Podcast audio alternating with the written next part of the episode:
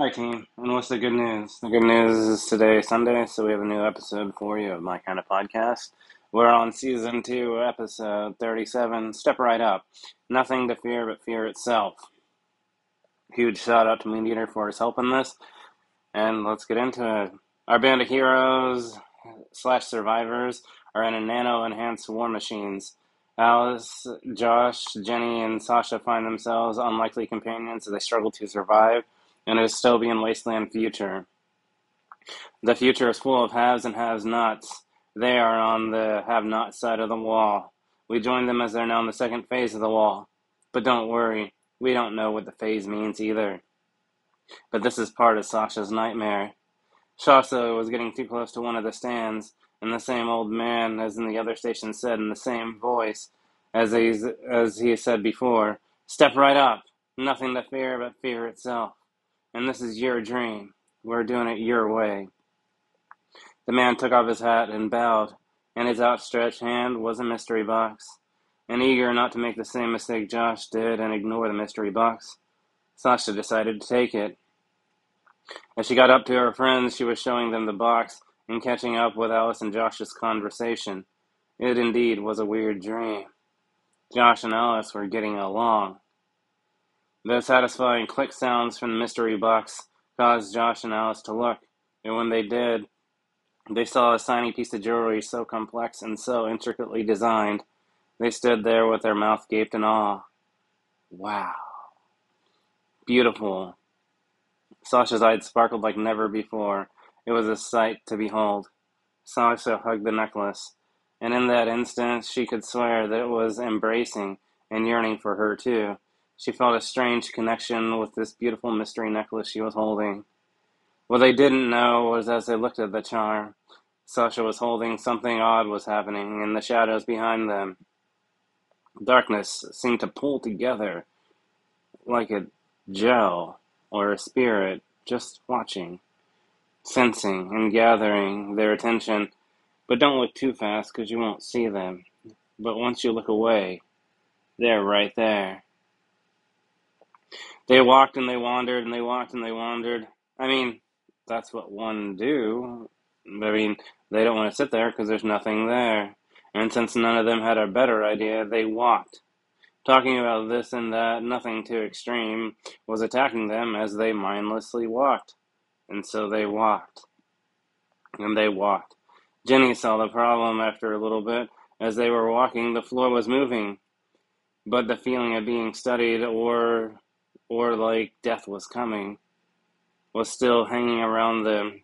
Not getting any better, but not getting any worse either, as if they weren't going anywhere.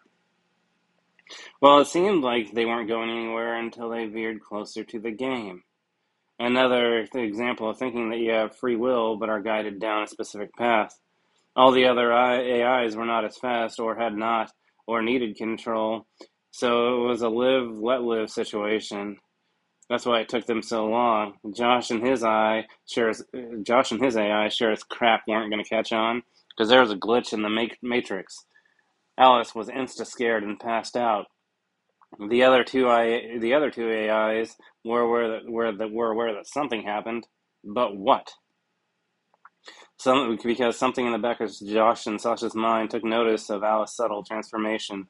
The glitch is when the environment changed, and Silas changed with it. That's why the, that's why only I were aware. It was too imperceptible at all. It's hard to get six people to agree on anything. Hell, they couldn't even agree on walking, so they sure couldn't couldn't agree on stop walking. But it's especially hard when there's people that are disagreeable. Everyone is hungry, even Jenny. It had been a long time. It had been a long time, if that's still a thing or, or an expression where you are. Okay, to the characters, a long time had passed, but to you, dear reader, it's instantly. Now picture this.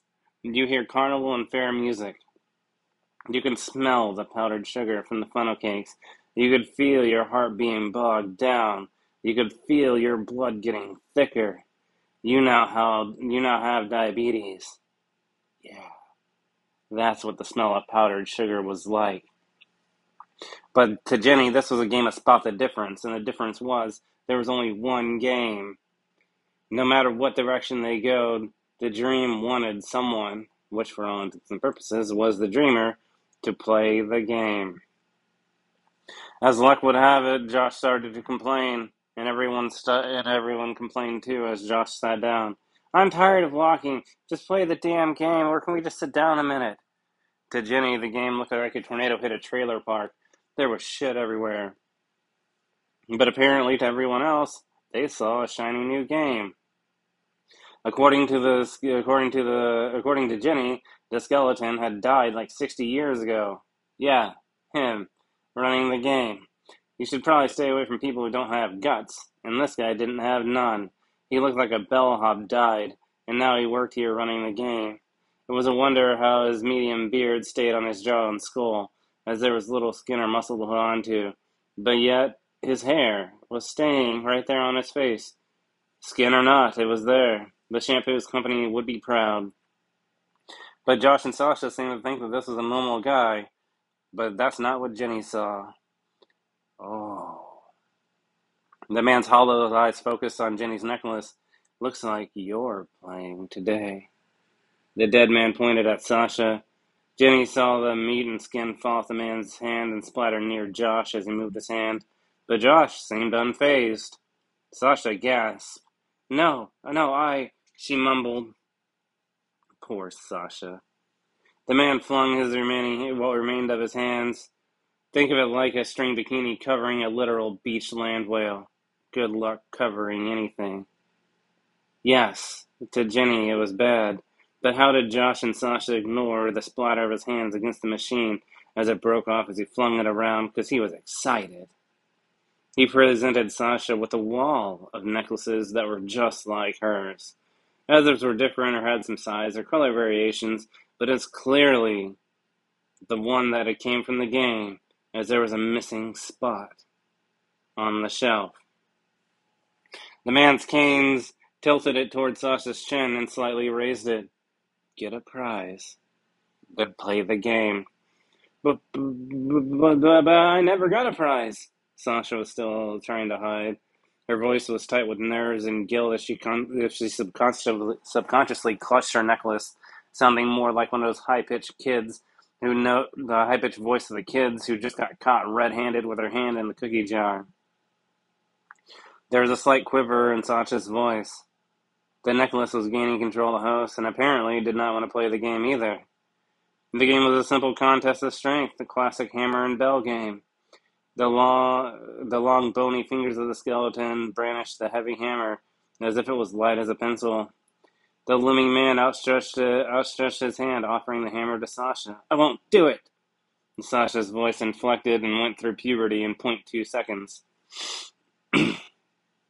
The man transferred the transferred his cane, uh, tra- transferred his cane to the ground, and so he could have both hands on the hammer. But the man just drops the heavy hammer on the plate. His other arm, his other arm, or his other arm followed the stone as it as it moved up. Here, without looking, he knew how high the weight was going to go up. His bony finger casually swung back and pointed to the apex of the weight at its exact momentum of the stop. Like exactly. The other two AI were unaware of his magic trick.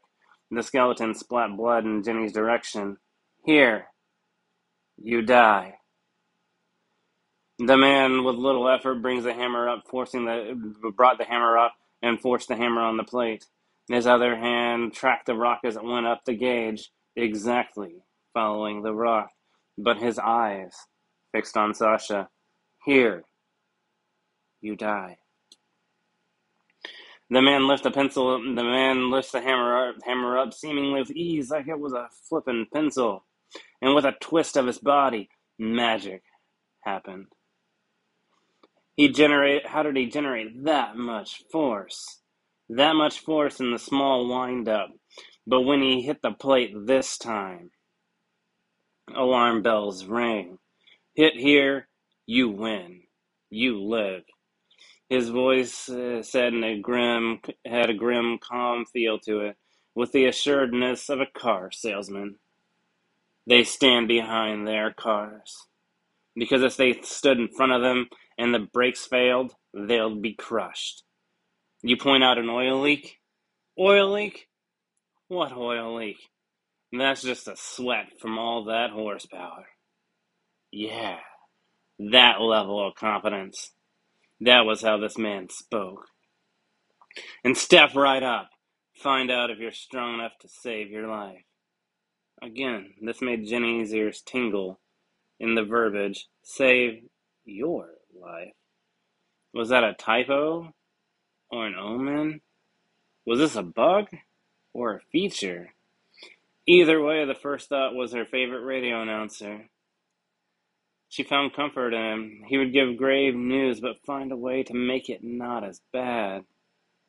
And in that, and in that moment, Jenny's thoughts went back to her childhood, watching, child, uh, watching and listening to the Hollow Vision. It's not looking good for the home team, friends. It's just not looking good. But what if no one else saw? Is Jenny the one going crazy? The man's haunted voice continued, No, you know the one voice. The one like the cold. No, no, no, not the cold, but like your words freeze in air. And it tells you, without telling you, you're gonna die. These words were, were like frozen fog as it pelted Jenny. If not, if you don't make it, you belong back to me. Back? Jenny thought. The old man eyed the old man's hollow eyes eyed Sasha and let his eyes fall to the necklace. Then back to her eyes, like I'm watching you both. Jenny stepped forward and reaches for the sledgehammer. The man pulled the hammer back with ease and grace. Oh no, you cannot. You did not take a prize, the man said, in what seemed like his last dying wish. Jenny was angry and kicked the parts of the man's hand. Dilly kicked the parts of the man's hand that were on the ground, as if that would do something. But the man was not phased. He was beckoning for Sasha. And to everyone's amazement, Sasha responded methodically, matching the, mon- the man's movements, like he was a snake charmer. Sasha was far from a snake, but responded in kind. The AI was taking over. He reached out the hammer. Sasha was getting closer and closer. Time was running out for Amira. Sasha's AI, Amira, didn't want to go back and tried to and tried to fight the beckoning and tried to stop Sasha. Wait, wait, wait, wait, wait, wait, wait!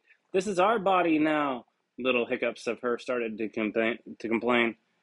We don't want to do this. We don't want to do this. And that was when Sasha's right leg went limp. Hell was freezing over. Sasha was reaching for the weapon. Caesar was crossing the Rubicon. You know, the one thing you would never think that happened? Yeah, that. That?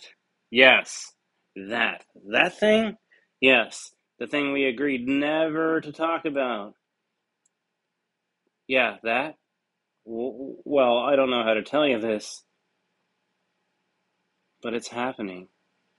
Sasha was reaching for a weapon. But you see, it's not Sasha or Amira's fault because Jenny broke the mystery box.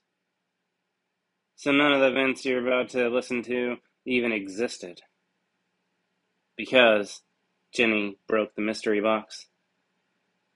Time seemed to hold its own breath.